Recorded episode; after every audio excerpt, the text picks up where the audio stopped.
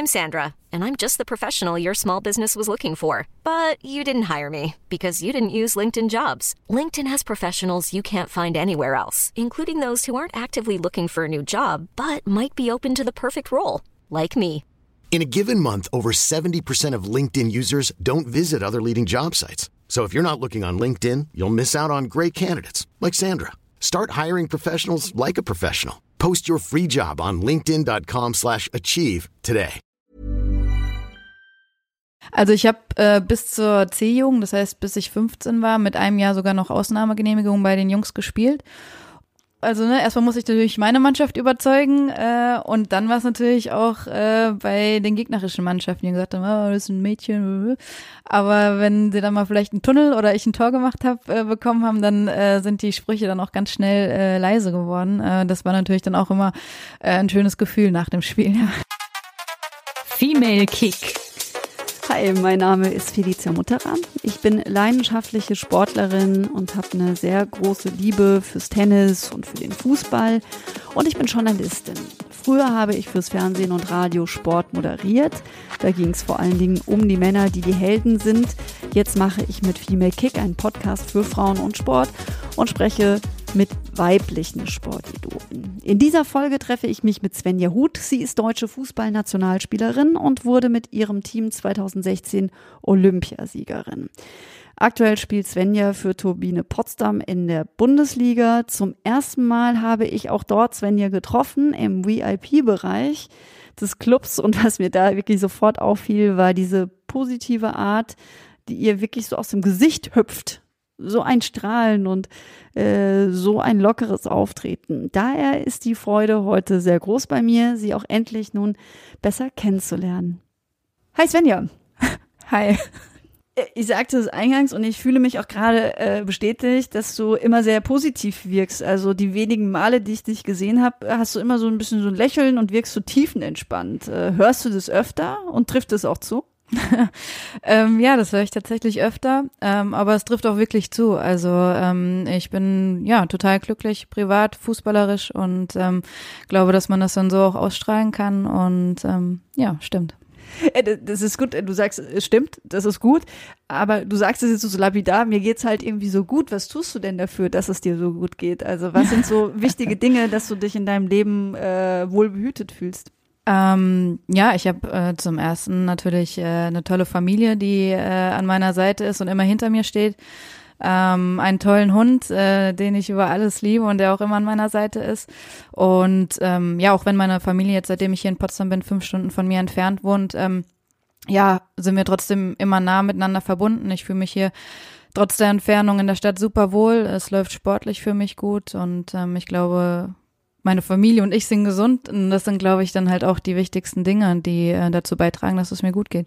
Hängst du denn so jeden Tag am Telefon dann mit Mama, Papa? Ja, Bruder? genau. Also ähm, ich bin auch gerade, also was heißt gerade, ich bin Tante. Ähm, mein Neffe ist dreieinhalb Jahre und dadurch, dass wir uns halt auch nicht so oft sehen können, nur in der Sommer- und Winterpause erstmal, äh, wo ich auch nach Hause komme, ähm, ja, sind natürlich so Videoanrufe immer ähm, ja eine willkommene Abwechslung und äh, gehört eigentlich auch fast zum täglichen Abendprogramm und ähm, genauso kann man sich natürlich auch super über den Tag dann austauschen.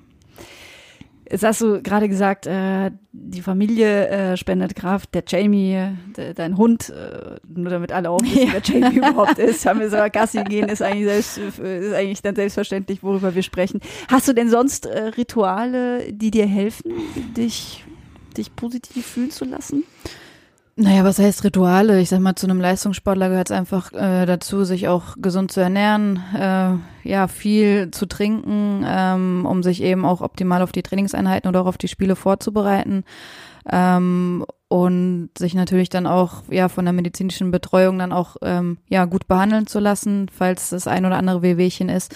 Und ähm, ich glaube, dass das ja Grundvoraussetzung für jeden Leistungssportler ist, um dann eben auch gute Leistung bringen zu können. Ich frage das immer äh, Sportlerinnen total gerne, weil so der Aberglaube spielt auch immer eine Rolle, selbst wenn man das sehr unterklassig tut. Also wie ich zum Beispiel, ich krempel immer den linken Socken anders als den rechten beim Tennis. Äh, deswegen hast du, hast ja gut, du auch irgendwie so sowas habe ich äh, sowas habe ich tatsächlich auch. Also ich habe damals bei der U20 WM, die war 2010 hier in Deutschland, ähm, habe ich damit angefangen, immer erst meinen linken Stutzen anzuziehen und dann den rechten und dann den linken Schuh und dann den rechten. Und das mache ich auch im Privaten, also auch wenn ich Socken oder irgendwas anziehe oder auch ins Hosenbein einsteige, dann immer erst mit links und dann mit rechts. Ähm, ich habe mir das so angewöhnt, weil es mir dann gerade bei der U20-WM natürlich auch viel Glück gebracht hat. Wir sind U20-Weltmeister geworden und ähm, ja, seitdem führe ich das eigentlich auch regelmäßig durch. Ja. Du hast ja, weil du gerade schon von Erfolgen gesprochen hast, ähm, 2016 warst du bei den Olympischen Spielen in Brasilien in Rio dabei. Und da, ich weiß noch, ich habe mitgefiebert, äh, habt ihr Gold geholt. Wie hast du denn, wie hast du denn die Olympischen Spiele erlebt? Also da, da denkt man ja immer, mein Gott, das muss, das muss das aller, allergrößte sein.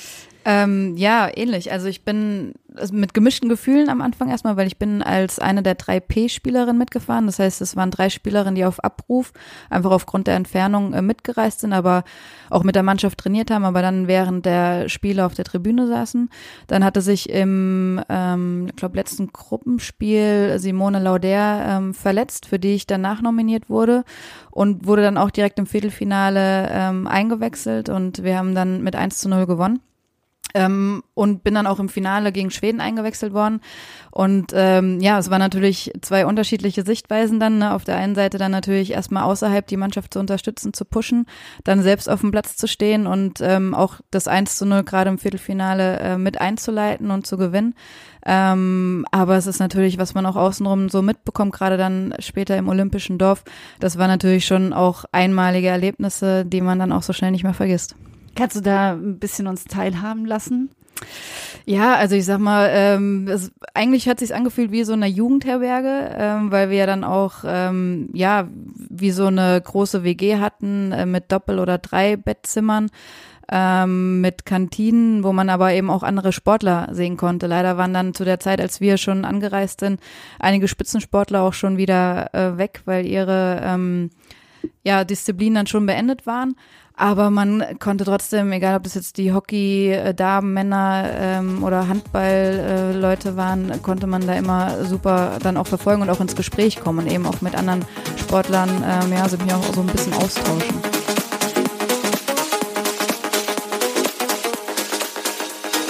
Svenja hat übrigens nicht nur eine extrem gewinnende Art, wenn man sie jetzt so persönlich trifft. Auch auf Instagram wirkt sie sehr positiv, würde ich mal so sagen. Auf vielen Fotos ist sie in Sportkluft zu sehen, strahlt meistens und sie hat auch oft darüber ähm, News, die sie kommuniziert. Zum Beispiel habe ich über ein Posting erfahren, dass sie ihren Club Turbine Potsdam verlassen wird und ab der Saison 2019-2020 für den VfL Wolfsburg spielt, denn sie möchte nochmal die Champions League gewinnen. Das hat Svenja 2015 schon mal geschafft mit dem FFC Frankfurt und das strebt sie jetzt eben nochmal an. Daher der Vereinswechsel. Neben solchen sportlichen Postings gibt's von Svenja noch jede Menge mehr oder ich sollte vielleicht sagen, mit Svenja und mit ihrem super süßen Co-Star, das ist der weiße Pudel Jamie. Äh, mit ihm gemeinsam schafft sie es, knapp 24.000 Follower jetzt im März 2019 zu versammeln auf ihrer Seite. Das ist relativ fett. Und ich habe mir den Kanal, weil ich finde, da kann man schon mal reinschauen, hier für euch in die Show Notes gepackt. Klickt mal drauf. Bist ja eine Influencerin, würden andere jetzt sagen, ja, darfst du, ja. Ähm, äh, sind da auch Kontakte erhalten geblieben von 2016, jetzt explizit von den Olympischen Spielen? Ähm, ja, also wir hatten vor Olympia auch mal ein ähm, Kurztrainingslager, sag ich mal, oder eine Trainingseinheit mit den Hockey-Damen, ähm, wo wir auch eine Trainingseinheit zusammen äh, absolviert haben. Ähm, und da sind tatsächlich noch Kontakte, ähm, ja, und schreibt sich ab und an mal ähm, und beglückwünscht sich entweder zu irgendwelchen Siegen oder Erfolgen. Ähm, also da sind auf jeden Fall äh, noch die Kontakte da, ja. Ja, aber nochmal ganz äh, kurz zurück zu deiner Rolle, die du da hattest, wenn du sagst, du warst erst die P-Spielerin, also die erstmal von außen da mit dabei war. Wie, wie schwer ist es, mit so einer Situation umzugehen, wenn man eigentlich da nur auf Abruf dabei ist? Ja, natürlich erstmal schon schwer, ne? Weil es war natürlich das Ziel, dann auch äh, als Spielerin dabei zu sein im Kader. Ähm, und dann war es natürlich schon erstmal ein Moment, um zu verdauen, sage ich jetzt mal. Ähm, aber trotz allem haben wir uns nie äh, irgendwie ausgeschlossen gefühlt oder ähm, ja, jemand, der nicht dazugehört, sondern wir haben ganz normal auch mit der Mannschaft trainiert und für uns war es dann einfach wichtig, die Situation so anzunehmen, zu sagen, okay, ähm, es hat in dem Fall vielleicht dann nicht ganz gereicht ähm, und musste dann eben die Entscheidung auch so akzeptieren und dann trotzdem eben der Mannschaft voll, ähm, ja, voll zu pushen und auch beim Training Gas zu geben, dass auch eben das Niveau dann weiterhin oben bleibt und ähm, die gerade die Spielerinnen, die dann auch auf dem Platz waren, ähm, ja, immer weiter anzuheizen und ähm, die zu Bestleistungen zu zwingen, ja. Ähm, woher kommt es, dass du, dass du so bist? Also, dass du, also, dass ich sage, erstmal positiv äh, dem Ganzen gegenüberstehen kannst und ähm, überhaupt auch die Karriere, die du hingelegt hast, die setzt ja auch voraus, dass du ein gewisses Maß an Disziplin zum Beispiel auch haben musst. Was würdest du sagen, was sind so deine persönlichen Superkräfte?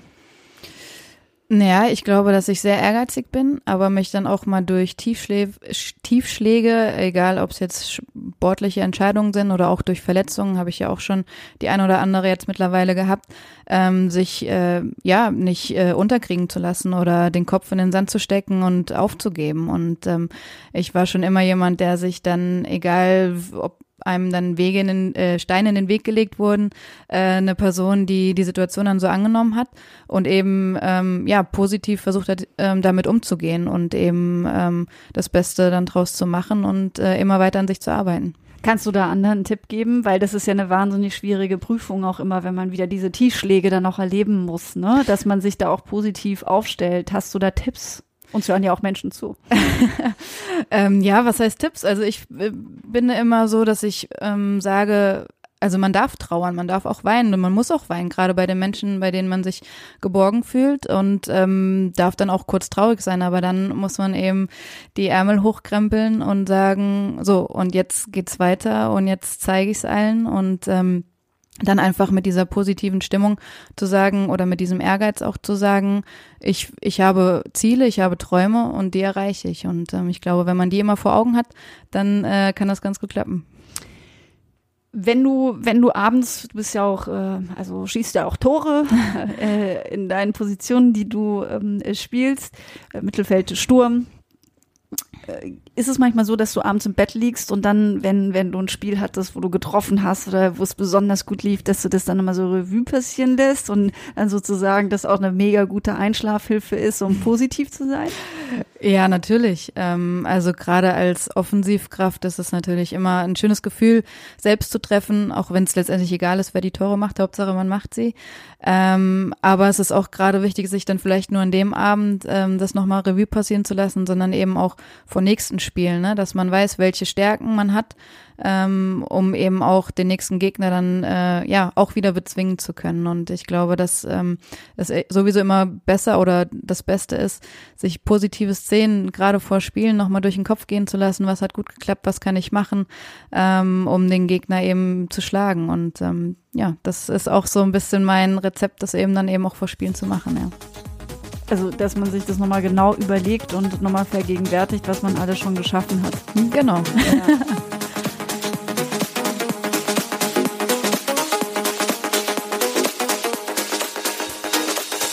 Svenja ist damit übrigens sehr erfolgreich gewesen bislang. Im Vereinsfußball hat sie so ziemlich alles gewonnen, was man gewinnen kann. Den Pokal, die Meisterschaft, den UEFA Women's Cup, die Champions League und mit der Nationalmannschaft wurde Svenja auch schon Europameisterin und Olympiasiegerin, das habe ich ja schon euch erzählt. Und dafür gab es übrigens das silberne Lorbeerblatt vom Bundespräsidenten als Auszeichnung obendrauf. Eigentlich fehlt ihr nur noch ein Titel, das ist die Weltmeisterschaft. Dieser Triumph könnte im Idealfall im Sommer 2019 bei der WM in Frankreich folgen. Den Grundstein für diese erfolgreiche Karriere hat Sven ja schon sehr früh gelegt. Bereits mit sieben kickte sie und mit 14 war sie schon in der Jugendabteilung des FFC Frankfurt unterwegs. Außerdem durchlief sie so ziemlich alle Auswahlteams des DFB und der Fußballverbände und auch neben diesem vielen sportlichen, was sie zu leisten hatte, hat sie auch noch eine Ausbildung zur Kauffrau für Bürokommunikation absolviert und hat in diesem Job auch noch in Teilzeit gearbeitet. Ähm, du kommst aus einer Fußballfamilie. Da, da spielen, glaube ich, alle. Die Genau. Mama nicht, ne? Nee, die Mama nicht, aber auch Fußball begeistert. Aber, aber äh, bei ihr war das vielleicht noch ein bisschen eine andere Zeit, dass, dass Frauen vielleicht nicht so schnell zum Fußball einen Zugang hatten. War ja auch mal verboten eine ganze Zeit. Aber wie, wie waren so deine Anfänge? Kannst du uns äh, dazu, ich glaube, du hast angefangen mit deinem Bruder ein bisschen rumzukicken. Ne? Genau, ja. Also früher, mein Opa hat aktiv Fußball gespielt, mein Papa auch. Und so war es eben so, dass die ganze Familie früher immer ja, auf dem Fußballplatz war und ich mit meinem Bruder, wenn Halbzeitpause von Papa war, äh, ja, den Pausenkick gehalten haben und ähm, ja, mir hat es eben total viel Spaß gemacht und ähm, hatten dann letztendlich eine befreundete Familie, äh, wo der Papa ähm, ja Trainer war in meinem Heimatdorf und der dann so das Ganze so ein bisschen ins äh, Kurbeln gebracht hat ähm, und uns eben angesprochen hat, ob das nicht mal was für mich wäre. Ja. Also auch explizit für dich, weil das Jungsspielen ist ja immer so eine Sache, aber das Mädchenspielen doch immer noch mal eine besondere Sache. Genau. War das in deinem Fall auch so? Genau, ähm, also die befreundete Familie hatte auch eine Tochter, die meine damalige beste Freundin war. Und deswegen ähm, war ich natürlich sofort Feuer und Flamme, weil ich natürlich schon sehr viel Spaß hatte, auch beim Fußballspielen. Und ich dann ja auch meine damalige beste Freundin mit dabei hatte und nicht so das einzige Mädchen äh, unter den ganzen Jungs war. Ähm, und von daher war ich dann froh, dass es auch letztendlich geklappt hat, ja.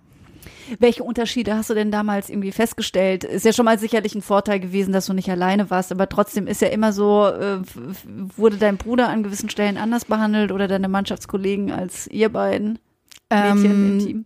Naja gut, äh, mein Bruder, der ist zweieinhalb Jahre älter, mit dem habe ich dann sowieso nicht in einer Mannschaft gespielt. Aber es ist natürlich, wenn Jungs untereinander sind, äh, die sind natürlich erstmal dann, wenn ein Mädchen kommt und äh, meine damalige beste Freundin hat leider auch nicht lange mitgespielt, weil sie ein bisschen gesundheitliche Probleme dann hatte. Von daher war ich dann das einzige Mädchen und es war natürlich, äh, gerade früher hat man natürlich noch viel mehr mit Vorurteilen zu kämpfen gehabt, äh, dass Mädchen ja kein Fußball spielen können und ne, man war schon immer so Vorurteilen auch äh, ja ausgesetzt und musste sich dann immer erstmal beweisen auch. Ähm, als sie mich dann haben spielen sehen, äh, waren sie dann eigentlich auch äh, relativ schnell, ähm, ja, haben sie schnell ihre Meinung geändert und ja, aber trotzdem war es natürlich immer ein bisschen schwierig als einziges Mädchen, das stimmt schon. Wie gut konntest du bei den Jungs mithalten? Also ich habe äh, bis zur C-Jugend, das heißt bis ich 15 war, mit einem Jahr sogar noch Ausnahmegenehmigung bei den Jungs gespielt und hätte gerne noch weitergespielt, aber irgendwann ist es für Mädels halt dann einfach vorbei, weil ähm, ich es persönlich sehr gut fand, äh, dadurch, dass du einfach bei Jungs auch Spielständigkeit, Spielhärte und sowas mitbekommst und ich mich da auch, äh, ja, trotz meiner ähm, Größe, ich sag mal, ich war ja noch nie die Größte, ähm, ja, immer gut durchsetzen konnte und äh, das gemacht habe, da auch immer auch in den Zweikämpfen alles zu geben. Und ähm, von daher konnte ich da schon sehr gut mithalten, ja. Was gab's denn da für Reaktionen von den Gegnern? Ja, der war natürlich auch, also ne, erstmal muss ich natürlich meine Mannschaft überzeugen äh, und dann war es natürlich auch äh, bei den gegnerischen Mannschaften, die gesagt haben, oh, das ist ein Mädchen. Aber wenn sie dann mal vielleicht einen Tunnel oder ich ein Tor gemacht habe, äh, bekommen haben, dann äh, sind die Sprüche dann auch ganz schnell äh, leise geworden. Äh, das war natürlich dann auch immer äh, ein schönes Gefühl nach dem Spiel, ja. Und gab's einfach auch positive Kommentare danach ab und an? Genau, und das natürlich dann auch, ne, dass man dann ähm, eben auch beglückwünscht wurde oder auch gesagt wurde, oh, ich habe es ganz ein, falsch eingeschätzt, äh, war richtig gut. Und das tat natürlich dann auch gut, dass man äh, diese Meinung dann auch so schnell ändern konnte. Ja. Wo würdest du sagen, war für dich die größte Herausforderung, auch ist bis jetzt, wo du bist, hinzuschaffen?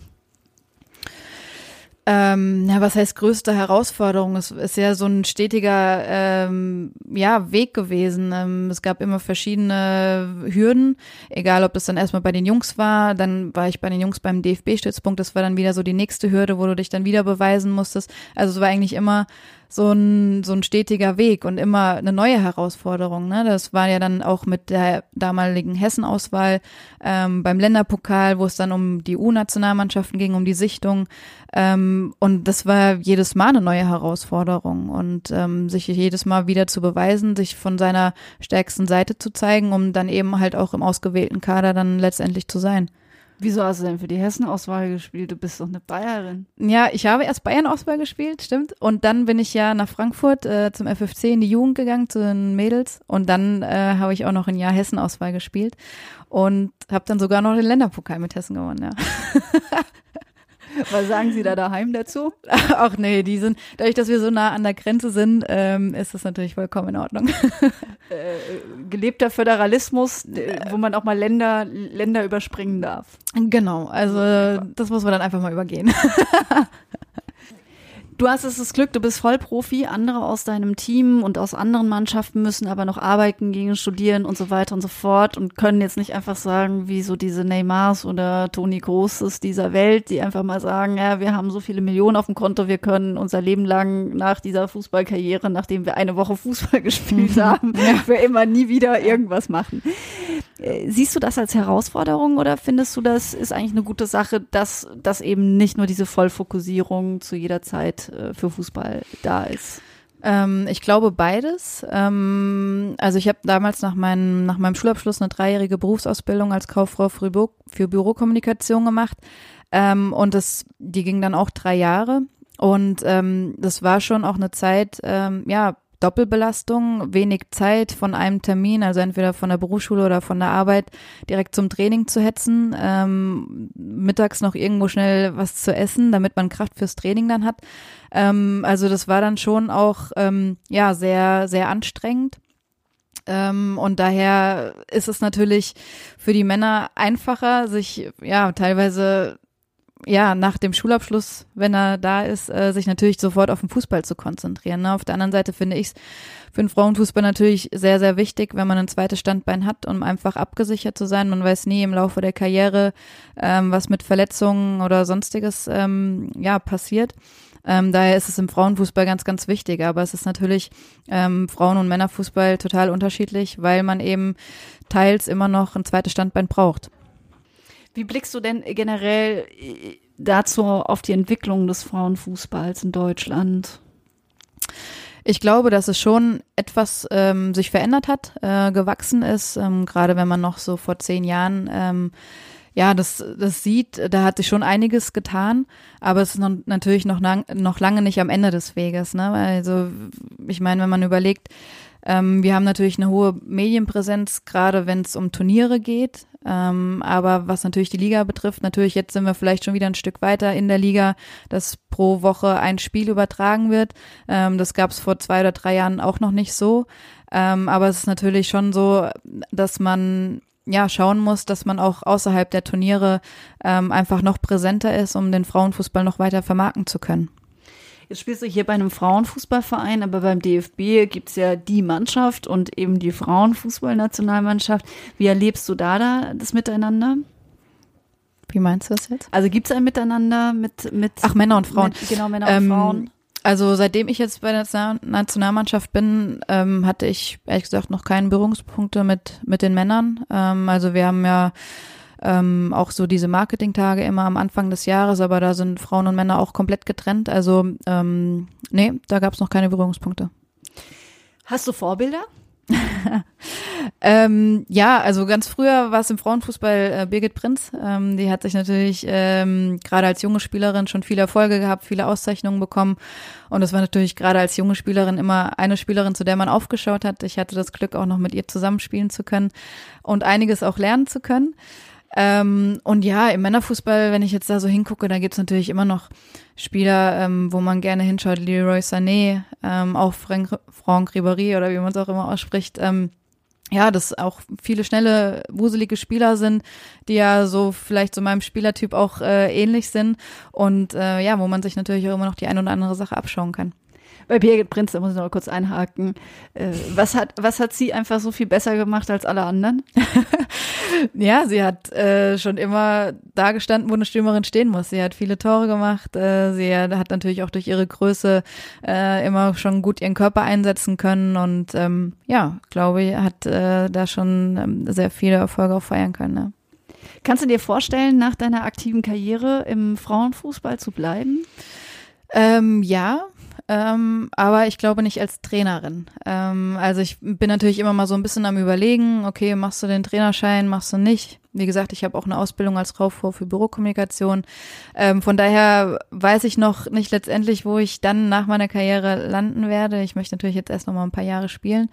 Ähm, habe aber eigentlich immer gesagt, Trainerin, glaube, sehe ich mich nicht. Aber es gibt natürlich noch andere Funktionen, äh, wie man dem Frauenfußball dann äh, erhalten bleiben könnte.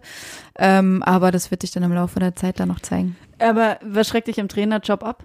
Ah, was heißt abschrecken? Eigentlich nix. Ähm, aber ich weiß trotzdem nicht, ob das so so was für mich wäre. Also vielleicht ändert sich es auch noch mal in zwei, drei Jahren, äh, dass ich sage, oh doch, ist vielleicht doch ganz nett. Ähm, also von daher muss man einfach schauen. Aber bleiben wir dabei, was du noch als Spielerin so erreichen genau. willst. Wie wäre es mit einem WM-Titel? Naja, natürlich äh, sehr, sehr gut. Ähm, das würde uns natürlich alle sehr freuen. Wie schätzt du die Chancen ein von euch?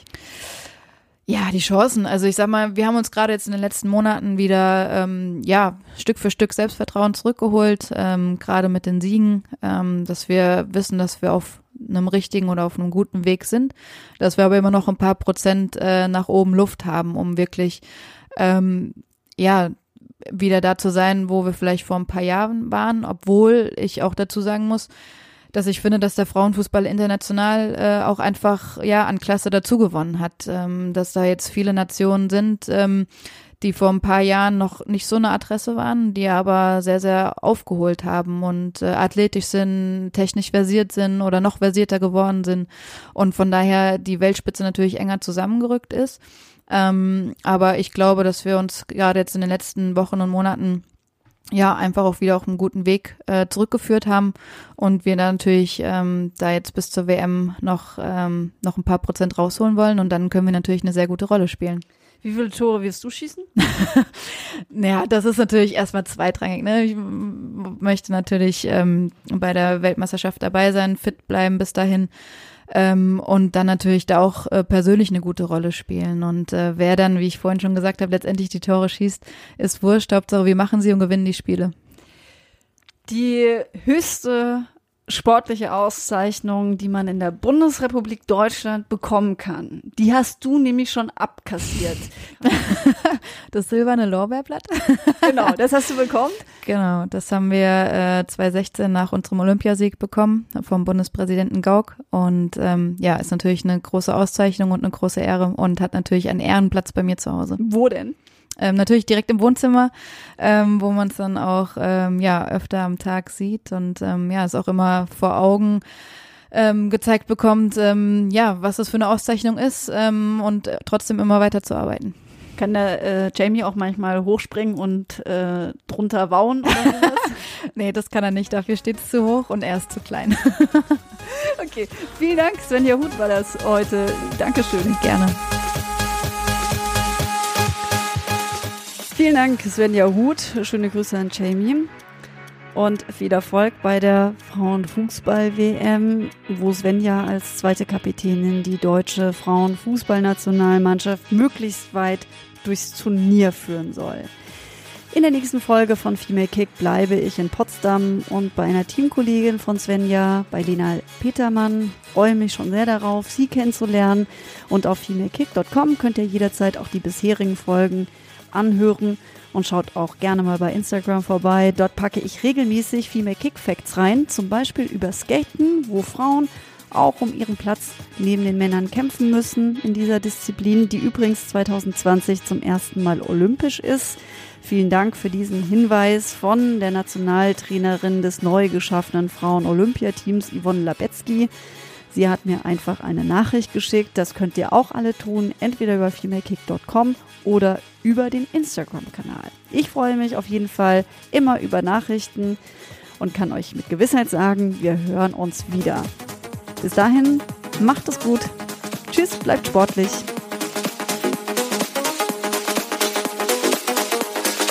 Female Kick